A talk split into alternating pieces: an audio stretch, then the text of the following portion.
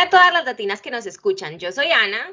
Y yo soy Joyce, bienvenidas a Latinas Podcast, un espacio en el que hablamos de temas de lifestyle y sin hoy tenemos un super episodio, como todos los miércoles, vamos a hablar con una invitada especial. Eh, Joyce nos va a hacer toda la introducción de esta invitada tan especial que tenemos. Hola chicas, bueno, hoy tenemos a, una persona muy especial, no solamente ella como persona, sino que también es amiga mía y prácticamente somos comadres, soy la, la madrina de su bebé. Tenemos aquí a Claudia Holguín Pacini, eh, ella estudió Derecho en Barranquilla, en Colombia, ejerció por mucho tiempo como directora de banca y luego empezó su carrera como wedding planner hace 12 años con su marca que se llama Cuento de Hadas. De hecho, eh, nos hicimos amigas porque ella fue la planeadora de mi boda. Eh, hoy en día es mamá, eh, se está preparando actualmente como coach emocional y maestra de sanación. Eh, Claudia, bienvenida y muchas gracias por permitirme. Hola a las dos, Ana, Joyce, obviamente a todas las latinas que están en este, que nos siguen en este programa. Gracias por la invitación a las dos. La verdad me siento muy honrada de compartir mi vida y mi experiencia con ustedes. Ok, súper. Y, vamos a hablar hoy sobre algo que Claudia nos, pues nos, va, a, nos va a ampliar em, sobre algo muy común hoy en día y es algo que se llama el síndrome de la mujer maravilla. Pero antes de ahondar en ese tema, Claudia, quiero que nos cuentes cómo ha sido tu experiencia como latina aquí en Estados Unidos, cuánto llevas, como un poquito de, de qué ha pasado. Chévere, Ana. No, pues, a ver, eh, llevo cuatro años y medio eh, digamos, de, estar radicada en los Estados Unidos y, digamos, unos tres años atrás, eh, yendo y viniendo desde Colombia a Miami, por amor, literalmente. me vine por, por amor, no me vine con un sueño americano realmente de, de venir a este país por muchas cosas, pero el destino estaba, eh, digamos, así trazado. Y terminé viniéndome porque mi esposo vive acá, también es latino y vive en los Estados Unidos hace muchos años, ciudadano norteamericano, y yo me vine detrás de ese gran amor hace cuatro años y medio. La experiencia, pues básicamente positiva, porque el hecho de que un país te acoja de sin pensarlo y sin desearlo, ser residente de este país y pues futura ciudadana y con un hijo floridiano hoy en día.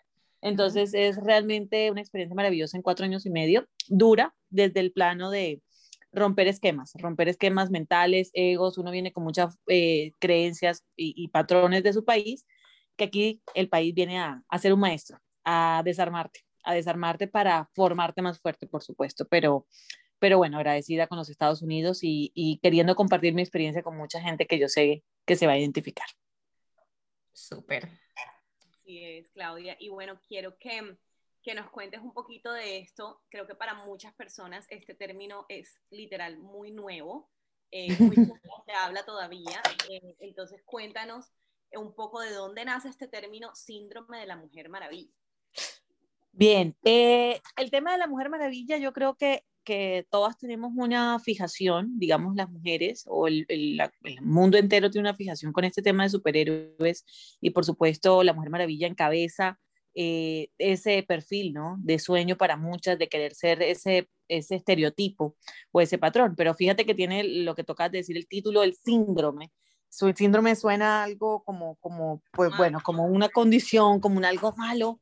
Y realmente no, no es verlo desde, desde algo negativo, es verlo desde de entender que esa, ese estereotipo de mujer maravilla está mal interpretado, está mal entendido. Nos han vendido una idea que hemos comprado vagamente sin, sin entender de dónde proviene y es básicamente verlo desde, no desde la carencia, sino desde el merecer. El, el, hecho de ser un superhéroe, como, como mujeres ser superhéroes, nace de, de, desde la carencia. Por eso le pongo el tema del síndrome, porque mm, perseguimos estereotipos, perseguimos eh, fijaciones, idealizamos cosas y lo único que estamos haciendo es eh, crear invenciones que no son reales y no están desde, desde un centro sanado del corazón de la mujer, desde lo, del verdadero valor de la mujer. Entonces, ese síndrome nace de, de mi propia experiencia, Joyce y Ana, nace de una experiencia de una niña, eh, básicamente con una historia de una madre soltera, con un papá que tenía un, un matrimonio uh, y yo nací fuera del matrimonio. Eh, y eso ya de entrada te codifica como alguien eh, rechazado, como alguien fuera de, como alguien que no participa dentro de la mesa. Entonces, te va volviendo desde muy niña eh, un estereotipo de, superhéroe, ¿no? De tu propio superhéroe, es tu propio, tu propio centro, ¿no? Entonces, eh, ves a una madre que lucha sola, eh, financieramente, económicamente, socialmente, culturalmente, y empiezas a, querer crecer, a querer ser una especie de, de, superhéroe para tú salvarte tú, salvar a tu mamá y salvar al planeta. Entonces es ahí donde se va volviendo un síndrome, porque se va volviendo una lucha, ¿ok? Y nace de, desde allí, desde esa carencia, eh, dentro de esa ausencia paterna, sobre todo porque ya de por sí venía emocionalmente siendo una carencia, pero mi papá fallece cuando tengo 11 años, entonces eso refuerza la ausencia de, de una protección. Entonces cuando tú careces de protección y careces de cuidado y careces de amor como mujer, ¿cuál es la resolución mental? Claro, claro. Y, tú mismo resolver. Y tiene sentido porque a la final nosotras, sobre todo las mujeres, vemos a nuestros papás como nuestro salvador, como nuestro primer príncipe azul. Correcto. Entonces, Correcto. de, no tenerlo, y qué bonito que llegues a esa conciencia de que viene de ahí, porque muchas veces, muchas no caen en cuenta de que, de que tenemos una, una falencia por, por eh, algo que esperábamos de nuestros padres y, no, y de pronto no lo, no lo tuvimos de esa manera. Claro, claro, es que de hecho ese el, el problema básicamente nace de que, bueno, cuando digo estereotipos, porque la sociedad así nos, los niños chiquitos, pues están, creen en Spider-Man, en Batman, en Superman, etcétera, y las niñas, pues obviamente hay millones más, pero digamos que, que la Mujer Maravilla es la, la cabeza, la, la número uno. la número uno mundialmente, yo creo que no hay una niña en el planeta que no sepa quién es la Mujer Maravilla, entonces, eh, básicamente creamos eso, entonces cuando no tenemos a Batman, no tenemos a Spider-Man, no tenemos a Superman, o sea, ese papá falta, ese, esa, esa presencia, bien sea no solo porque fallece o porque abandona el hogar o porque abusa, ¿verdad? Porque hay padres eh, abusadores eh, emocional, eh, verbal, psicológicamente. Mm, entonces, en esta cultura de ausencia paterna en diversas maneras, las mujeres nos toca desde muy niñas creernos la mujer maravilla, ¿no? Entonces empezamos a crear una cantidad de falsos egos donde estamos tratando de resolver y nos vamos llenando de un dolor interior, de un cuerpo del dolor eh, interno donde, donde simplemente decimos yo puedo, yo puedo, yo puedo sola, no necesito a, a, este superhéroe, no necesito, pero es desde el dolor, desde la carencia de no tenerlo, porque todas a la final lo añoramos, ¿no? ¿Quién no quiere tener a su papá cerca? ¿Quién no quiere la protección de un padre? Entendamos que el padre eh, es un símbolo de protección, entonces al no tenerlo, empezamos a, sufrir ese dolor, pero nos disfrazamos de, esa mujer maravilla desde muy niñas para, para poder combatir ese dolor. Wow, qué interesante. Me llama mucho la atención desde dónde, desde dónde viene y como esa, esa forma de identificarlo tan clara. Em, bueno, Claudia, ¿y cuáles son los estereotipos de alguien a quien pueda llamarse la mujer maravilla? O sea, ¿cuáles son los Correcto. Los estereotipos que vienen con esta mujer que ya, ya nos dijiste de dónde nace, pero ahora, como... bueno, eh, el estereotipo es clave y te voy a decir, porque cuando dices, Ana dices, eh, lo tienes claro. Para llegar a esa claridad, créeme que me costó años eh, poder entenderlo desde ahí o por lo menos reconocerme desde allí, porque cuando lo descubrí, lo descubrí tras muchos fracasos emocionales, lo descubrí eh, en el estereotipo típico de la mujer, no sé si te bajas, eh, eh, no sé el caso de ustedes dos, creería que, que es, bueno, conozco la historia de Joyce, pero la tuya no. Y básicamente crecemos, ¿no? Intentamos diversas relaciones emocionales, ya venimos truncadas, ya venimos dañadas, porque el solo hecho de venir con procesos de abandono, ausencia o falencias emocionales desde nuestra casa, desde nuestro centro, desde nuestro clan, inmediatamente empezamos a crear relaciones mm, débiles eh, basadas en la carencia, en el no merecer. Entonces, relaciones tóxicas, relaciones conflictivas, relaciones... la mujer cada vez se hace aparentemente más fuerte ante el mundo. Entonces somos empresarias, somos ejecutivas, somos excelentes empleadas de multinacionales, somos estudiadas, preparadas. Em, mejor dicho, eh, manejamos nuestra imagen, manejamos, cada vez la mujer se empodera más, por eso te digo, el disfraz de la Mujer Maravilla es más fuerte, pero en el fondo las relaciones parecen no funcionar, ¿no? Y tú dices, pero ¿qué pasa? ¿Por qué, no, porque cada vez buscan relaciones más tóxicas? ¿Por qué se aguanta el tipo que, la, que le es infiel? ¿Por qué se aguanta el tipo eh, que es menos que ella? ¿Por qué dejan de producir? Y se, nos metemos con relaciones de hombres no productivos económica ni financieramente y empezamos a llenar nosotros los vacíos detrás de la falencia de decir, yo puedo sola, yo no necesito a nadie. Pero es una, es una mentira, es una mentira del ego creado para no ser lastimada nuevamente, para no ser abandonada, para no ser rechazada. Entonces, ¿qué ocurre? Que ese estereotipo somos muchas mujeres y entre más fuerte las somos visiblemente y entre más las redes sociales y entre más el mundo, más, más fuerte te muestras, es ahí donde hay que descubrir si en el fondo realmente esa fortaleza es desde el merecer, desde la conciencia o desde la carencia aún, porque empiezan las relaciones a, a, a, ser mal escogidas, ¿no? Entonces, eso eh, se vuelve ese príncipe azul del que hablaba yo bien desteñido y, y, no, no escogemos bien, pero es desde allí, ¿no? Desde la falencia constante. Entonces el estereotipo somos muchas, Ana.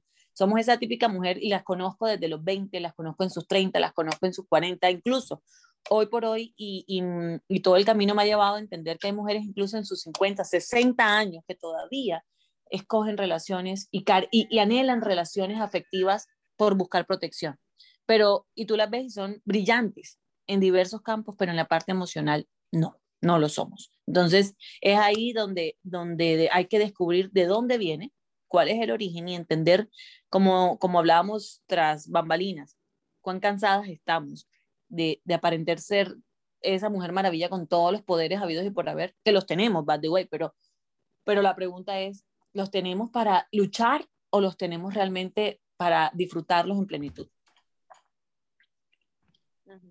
Me encanta. Y yo, nosotros lo hablamos en, en, uno de los episodios, eh, no hablando de la Mujer Maravilla, pero sí hablando del, del rol en la pareja y de que hoy en día la mujer, no, no, sé si por moda o por toda esta cuestión del feminismo, no está dejando que el hombre haga el rol que tiene que hacer como hombre en la, en la casa. Total. Nosotras hacerlo todo, y ahora que pues Ana y yo, pues bueno, y tú también eres mamá y lo sabes, o sea, cuando ya uno es madre es otra carga más encima, que por más Total. que les ayude, porque también lo, lo, sé en tu caso, porque somos muy, muy, somos muy, o sea, muy juntas, somos muy unidas, eh, eso te ayuda y te ayuda muchísimo, pero la carga nunca va a ser 50-50. Nunca, nunca lo es. Entonces, nunca lo es. Entonces, eh, creo que también es eso que, que decía Claudia de identificar si lo estás haciendo desde el, desde que lo, desde el merecimiento, desde, ok, esa, esta es mi personalidad y no estoy buscando ninguna protección ni, ni, ningún apego, o lo estoy haciendo desde esa carencia por algo que me pasó en mi infancia. Correcto. O desde la culpa. o desde la culpa, sí. O, sea, desde la culpa, sí. Porque en el caso de lo que estaban hablando en este momento del, del tema de, de, de o sea, ¿qué, ¿qué, hago en la, cuál es el rol en la casa? Entonces, pero es que, ¿qué va a decir la gente si yo me quedo en la casa cuidando a mi niño? O sea, yo tengo que producir. Ah, Entonces, sí, no es muy... Es de, de, diversos puntos. El tema de los roles en las parejas es donde, donde ya se mm, justamente, y ahí donde viene la experiencia fallida, en mi caso, de, no es una biografía muy linda de contar, pero cuando yo descubro este tema de la, del síndrome de la mujer maravilla o empiezo a desarrollarlo o a entenderlo o a llamarlo de esa manera, es cuando me descubro frente a un espejo después de no relaciones fallidas, un matrimonio fallido, donde lo escogí porque yo me quería casar, porque yo quería que la sociedad me viese casada, porque yo no quería tener un, estar fuera de un hogar, yo quería ser parte de un hogar, yo quería tener unos hijos, yo quería tener una estructura de vida socialmente aceptada, eh, y ser brillante y ser fuerte y que todo el mundo, mejor dicho, ser la vida perfecta. Esa, esa, ese estilo de vida de perfección, de poder, de superhéroe, realmente, pues, primero que todo, no existe desde las apariencias, debe existir desde el interior y desde la conciencia. Entonces, ¿qué ocurre? Que yo fracasé en un matrimonio porque escogí mal, no fue ni, hoy día ni siquiera juzgo a esa persona, simplemente yo decidí en mis fuerzas, en mi ego, crear la perfección. Y eso hace parte de los poderes de la Mujer Maravilla, crea crea una, una fantasía detrás de una, de una no realidad. Entonces, ¿qué ocurre? Que tú escoges mal, escoges no solamente esas personas, sino que tú misma eres, tampoco estás sana para esas personas o para emprender relaciones saludables. Entonces, ¿qué pasa? Que ahí empieza la, la, falencia y me di cuenta después de que fracaso en ese matrimonio, me separo, eh, entra ese conflicto y esa duda de decir, bueno, ¿y ahora qué hago? Eh, toda esta película que yo misma monté no es real y ahora para dónde cojo. Entonces es un tema de que me enfrenté a mi propia prepotencia, me enfrenté a mi propio ego de, de, de vuelvo y te digo, y, y, me di cuenta, porque hay un lenguaje corporal que me gustaría que lo tuvieran en cuenta en este podcast para mucha gente que lo escucha, y es que nuestro lenguaje corporal empieza a hablar, nuestro cuerpo somatiza, nuestra imagen proyecta este síndrome. ¿Y por qué? Porque yo me descubrí, Ana y Joyce, con sentada con muchas manillas en mis brazos, ¿no? Yo usaba muchos brazaletes y manillas grandes. Yo no salía, yo no era capaz de salir de mi casa inconscientemente si yo no iba llena de accesorios, ¿no? De, imagínate una persona, yo soy un estilo bien boho chic, pero fuera del estilo que me encanta, no lo hacía desde ahí, lo hacía desde la protección, o sea, mi, lenguaje, yo salía a la calle armada y era capaz, chicas, de devolverme si se me quedaban los brazaletes, si se me quedaban las manillas, si se me quedaba el reloj grande, si se me quedaba, ¿por qué? Porque era mi forma de expresar que yo necesitaba en, en, en, ponerme una armadura y no precisamente una armadura espiritual, era una armadura eh, basada en, en, mi apariencia mental de mi ego. Entonces, cuando ese estereotipo de mujeres se enfrenta a este síndrome, sale, tiene que hallarse, tiene que mirarse al espejo, tiene que decir, bueno, desde dónde yo he creado mi relación conmigo misma, de dónde he creado mis relaciones con los demás, por qué me quiero casar, por qué quiero tener una familia, por qué quiero tener unos hijos. Entonces, cuando empiezas a, a descubrir esas razones desde la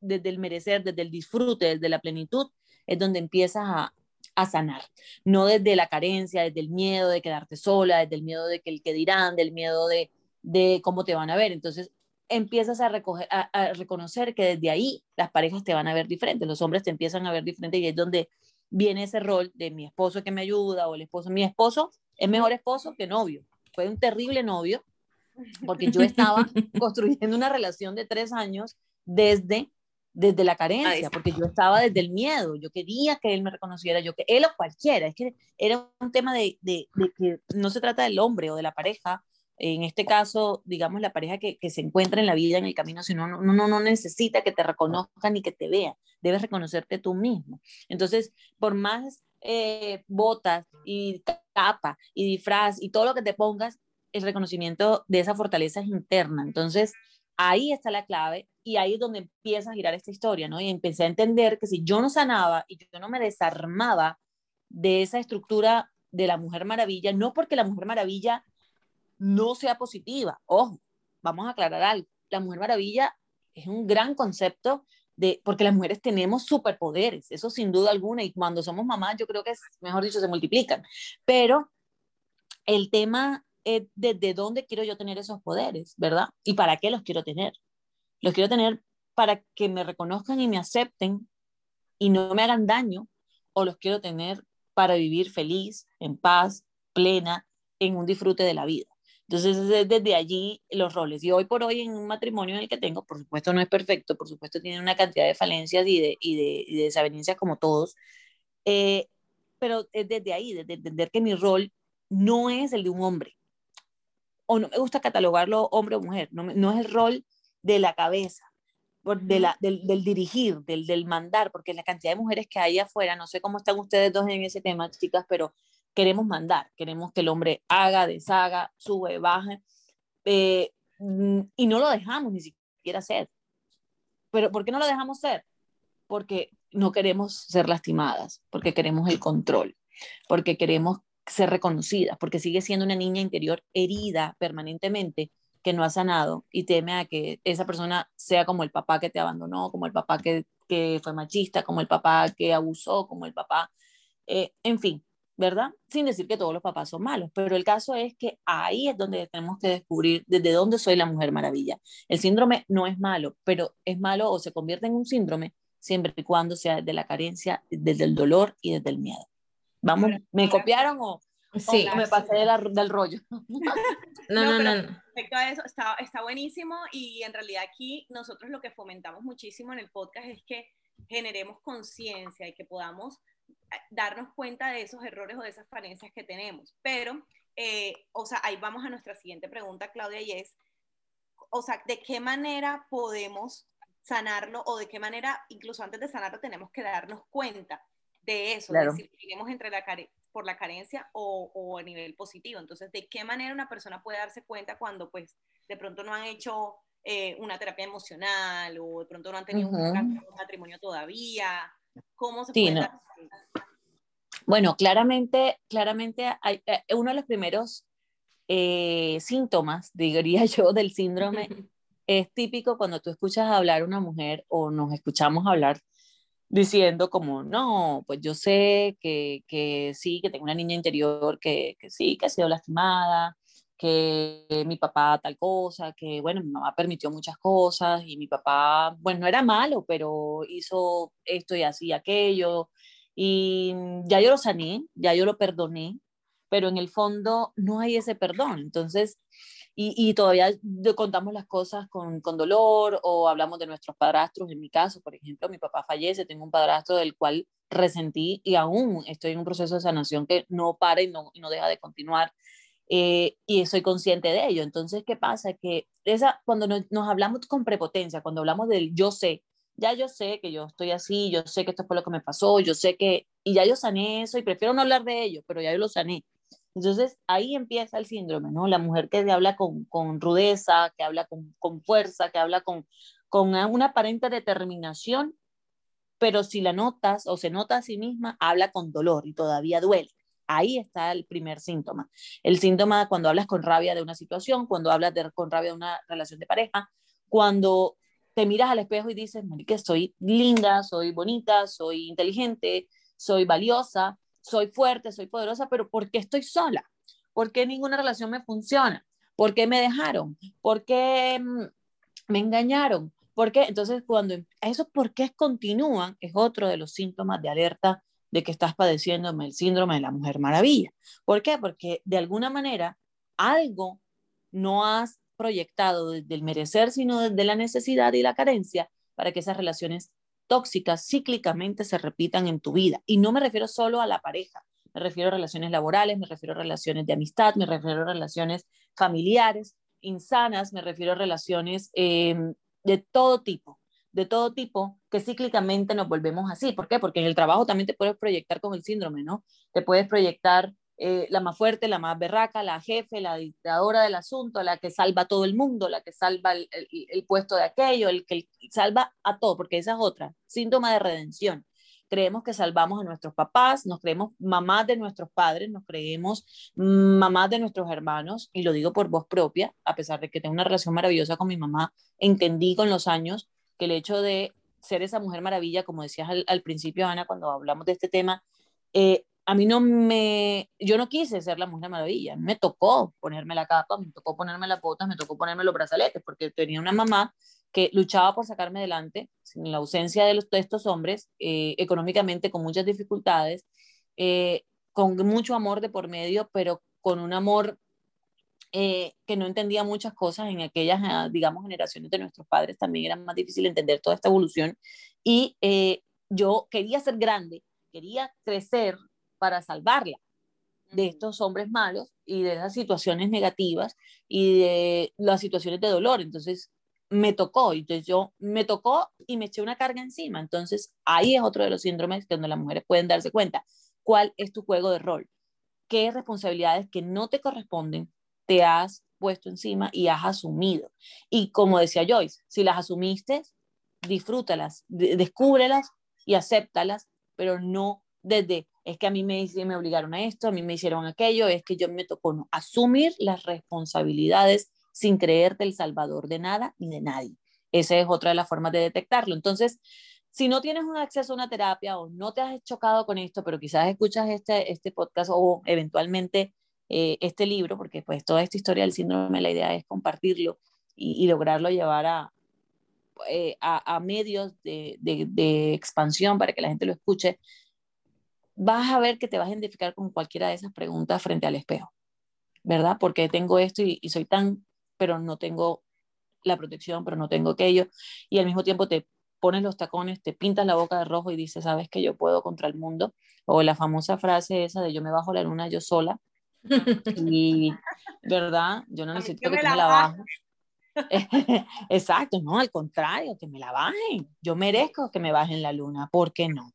Eh, entonces hay un, hay, una, hay un cortocircuito entre, entre el querer ser princesas, ¿verdad? Porque también nos enseñan a ser princesas, pero también, entonces, de, de repente, como esa de cierta edad, a los 12 años, te invitan a ser guerrera, entonces te vuelven a mujer maravilla. Entonces hay un cortocircuito en el berraco, porque, o bueno, soy princesa o soy mujer maravilla. No, simplemente soy mujer y tengo la capacidad de tener esa mezcla maravillosa e infinita eh, de, de, virtudes, de bondades, donde puedo ser protegida, amada, cuidada, valorada, respetada, ser prioridad en la vida de las personas que me rodean, sin ser la salvadora de nadie, pero también tener la fuerza suficiente para eh, dar amor, para proteger a los míos, para proteger a mis hijos, para proteger a mi pareja, para echar para adelante, ¿verdad? Y conseguir esos sueños que todas queremos. Entonces, eh, es un tema interesante, pero te aseguro que en tu propio espejo y en tu propia voz interior, ahí encuentras ese, esos temas de alerta y cómo sanarlos, porque todos tenemos la capacidad de hacerlo.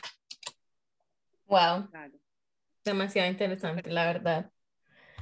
Em, bueno, Clau, y ahorita nos estabas diciendo que quieres pues como llevar esto medios, compartirlo. Cuéntanos sobre tu libro y qué buscas con él. O sea, ¿cuál es la, siento que la razón para escribirlo, pues es como toda esta experiencia y todo este, este tema por el que has estado pasando durante tu vida.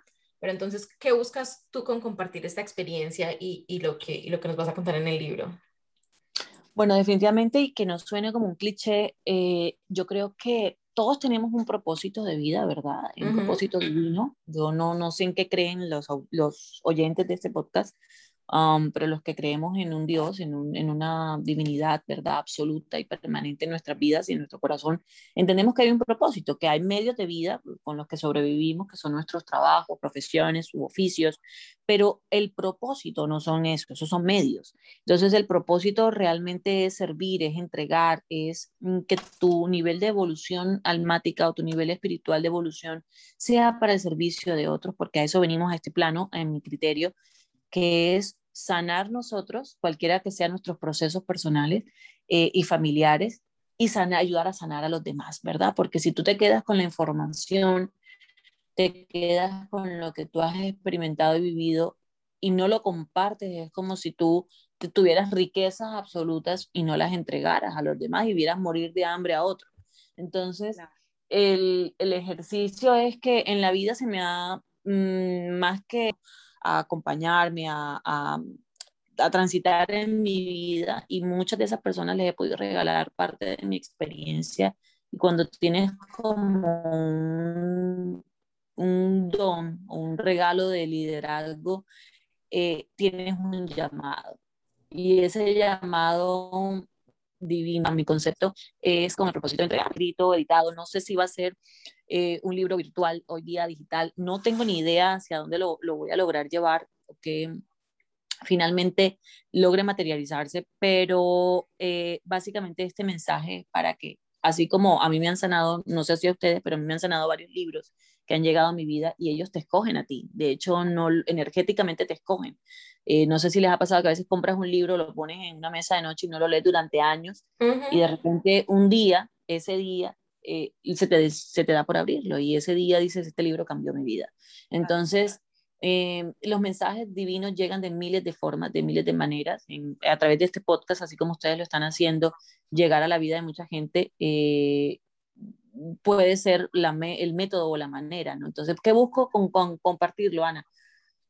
sanar, ayudar a sanar a otros, a otras mujeres, a otros hombres, porque hay muchos hombres afectados por este mismo síndrome, ¿verdad? ¿Por qué? Porque son hijos de mujeres con el síndrome de la Mujer Maravilla, porque son hermanos de síndrome de la Mujer Maravilla, porque son esposos de mujeres que sufren del síndrome de Mujer Maravilla. Eh, y entonces también son víctimas de este proceso. No todos los hombres son, son los victimarios, ¿verdad? Eh, son, son víctimas también de mujeres con un poder errado y con una autoridad errada y también eh, pueden ayudarse a sanar a sí mismos, a sanar sus relaciones. Y no es un libro para mujeres, es un libro para todos, es un libro para el clan entero y una familia entera que pueda cruzarse con él y sanar desde allí. Súper chévere, súper bonito.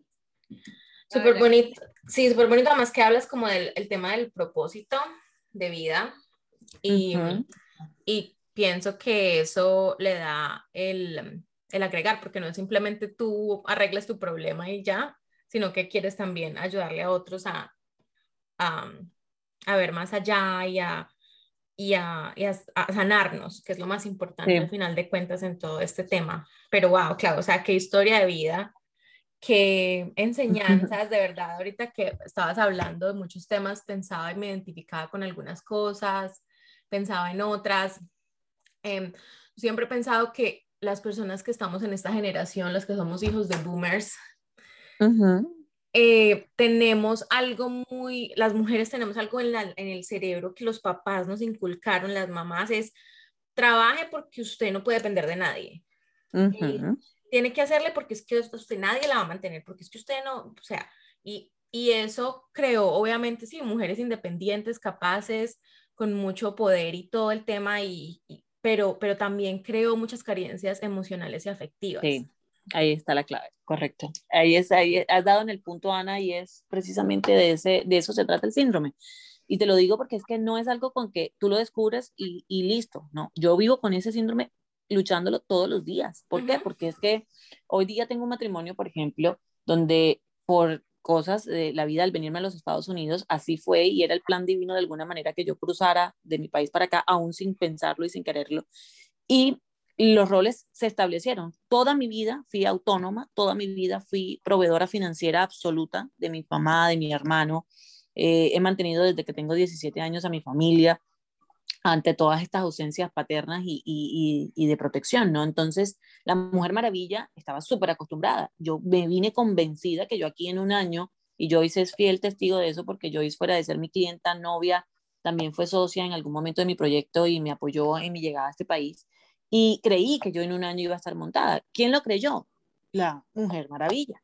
La Mujer Maravilla dijo, no, yo me, yo me como Estados Unidos y en un año yo estoy montada. Ojo, no quiere decir que no pudiese ser, pero es el aprendizaje y la maestría no venía de ahí. La maestría venía desde tener humildad, desde bajar y decir, ¿sabes qué? Es tu tiempo de merecer, es tu tiempo de recibir, es tu tiempo de que está bien. No es que vayas a depender forever o, por siempre de la gente, ni de los hombres, ni de las parejas, ni de los amigos, ni de las demás. No, no se trata de depender, se trata de aprender a recibir, aprender a eh, a que otros pueden hacer ciertos roles que te pueden proteger, que te pueden hacerlo de buena manera. Entonces, dejar ser al hombre, dejar ser a la pareja, dejar ser a la persona que está contigo, eh, que, que te apoye, que te apoye económicamente, que te apoye eh, laboralmente, que apoye tus proyectos. Incluso es un ejercicio para la otra persona, porque es que de alguna manera u otra, en el, ejercicio machista de la vida o de las parejas desequilibradas, a esas personas también el tema del egoísmo es muy fuerte. Entonces hay que, hay que trabajar y sanar desde allí, porque esa, no estamos acostumbrados a, darle al otro, a ceder al otro. Entonces, ¿qué pasa? Que hay un conflicto constante en las parejas y muchas parejas fracasadas yacen desde ahí, desde el egoísmo de unos y del otro lleno de rabia, llámese la mujer maravilla o no, lleno de rabia porque dice, es que no te vuelvo a pedir, es que yo no, no, y es que yo necesito trabajar porque es que yo necesito producir, porque es que yo no le voy a volver a pedir pucha ni para la leche. Entonces, ahí empieza el conflicto, porque ese ego se alimenta, se alimenta, se alimenta todos los días y resulta que la otra persona tiene un proceso y el, en la vida, la divinidad te pone en espejos, te pone entre el egoísta y el que no lo es y el que depende, entonces tú refuerzas, ¿de dónde está la conciencia? Sí, espérate, esto no está desde desde que no me pusieron a este maestro aquí o yo no escogí este esposo o, o esta esposa para machacar en lo contrario que yo, que yo no quiero sentir, no.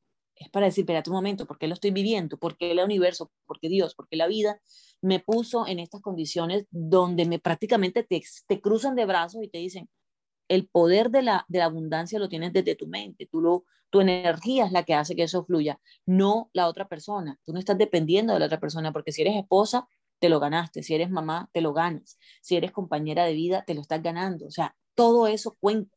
Y te lo digo que lucho todos los días, yo y Diana, con esto, porque es que mi mujer maravilla se levanta. El síndrome se levanta. Y si yo tengo un medio roce con mi esposo o, o con la vida, con las circunstancias de la vida, de que me veo de repente que no estoy en mi mismo nivel de productividad, va, paréntesis, acabo de tener un bebé, y verme en mi casa en el rol de mamá, full time job, y estar atendiendo una casa. Y y tú te agarras de los pelos y dices, ¿a qué horas me, en qué me transformé? ¿Dónde está mi capa? ¿Dónde están mis botas? ¿Dónde está mi brazalete? ¿Dónde está mi vincha? ¿Dónde está la tiara? ¿Dónde? Y te quieres poner el vestido apretado así de armadura de todos los hierros habidos y para ver y te quieres, y quieres salir volando. Pues resulta que no, que ahí está el ejercicio. El ejercicio es, espera un momento, eres la mujer maravilla, pero no con el síndrome. Aprende a recibir, aprende a merecer, el solo hecho de ser mamá es trabajo. El hecho de, estar en tu casa atendiendo, lavando toallas, lavando sábanas, dirigiendo, qué se come, qué no se come, eso es un trabajo. Entonces, todo es valioso desde dónde, repito, desde el merecimiento, desde el aprender a recibir y no desde la carencia, porque si no, eh, es una lucha constante que nunca acaba y el cansancio es profundo y se acaban las relaciones, se acaban las parejas. Ahora, esto quiere decir, no quiere decir que aceptes a los maestros egoístas y a los maestros eh, y, tú creas que, por esa razón, eh, de alguna manera u otra, tú te tienes que callar o esperar o aprender. No. Vamos a trabajar, vamos a salir adelante, tienes las capacidades, tienes los poderes de la Mujer Maravilla, pero no desde el dolor, no desde el síndrome, no desde la rabia, no desde la lucha, sino desde la eh, abundancia plena e infinita que somos todos. Maravilloso. Súper eh, chévere, un tema, un tema, la verdad, bastante, súper, muy interesante, muy profundo y, y, creo que de la manera en que Claudia lo cuenta y, y nos lo explica está súper entendible. Eh, creo que aquí nos podemos quedar Sí, sí. La verdad. Y lo, y lo es un tema largo. Lo he hablado por Claudia por años. ya llevamos cuántos, cinco. Llevamos cinco, años, años y medio, creo es un tema muy chévere, muy interesante y de verdad algo que todas debemos eh, concientizarnos y, lo que decía Claudia, mirarnos al espejo y ver en qué punto estamos y qué necesitamos sanar eh, para poder tener como una mejor relación, no solamente con nuestros esposos o parejas, sino también con nosotros mismos, porque a la final si le hace daño, si le haces daño a las personas a tu alrededor, siempre te vas a hacer daño, eres tú mismo. Exacto.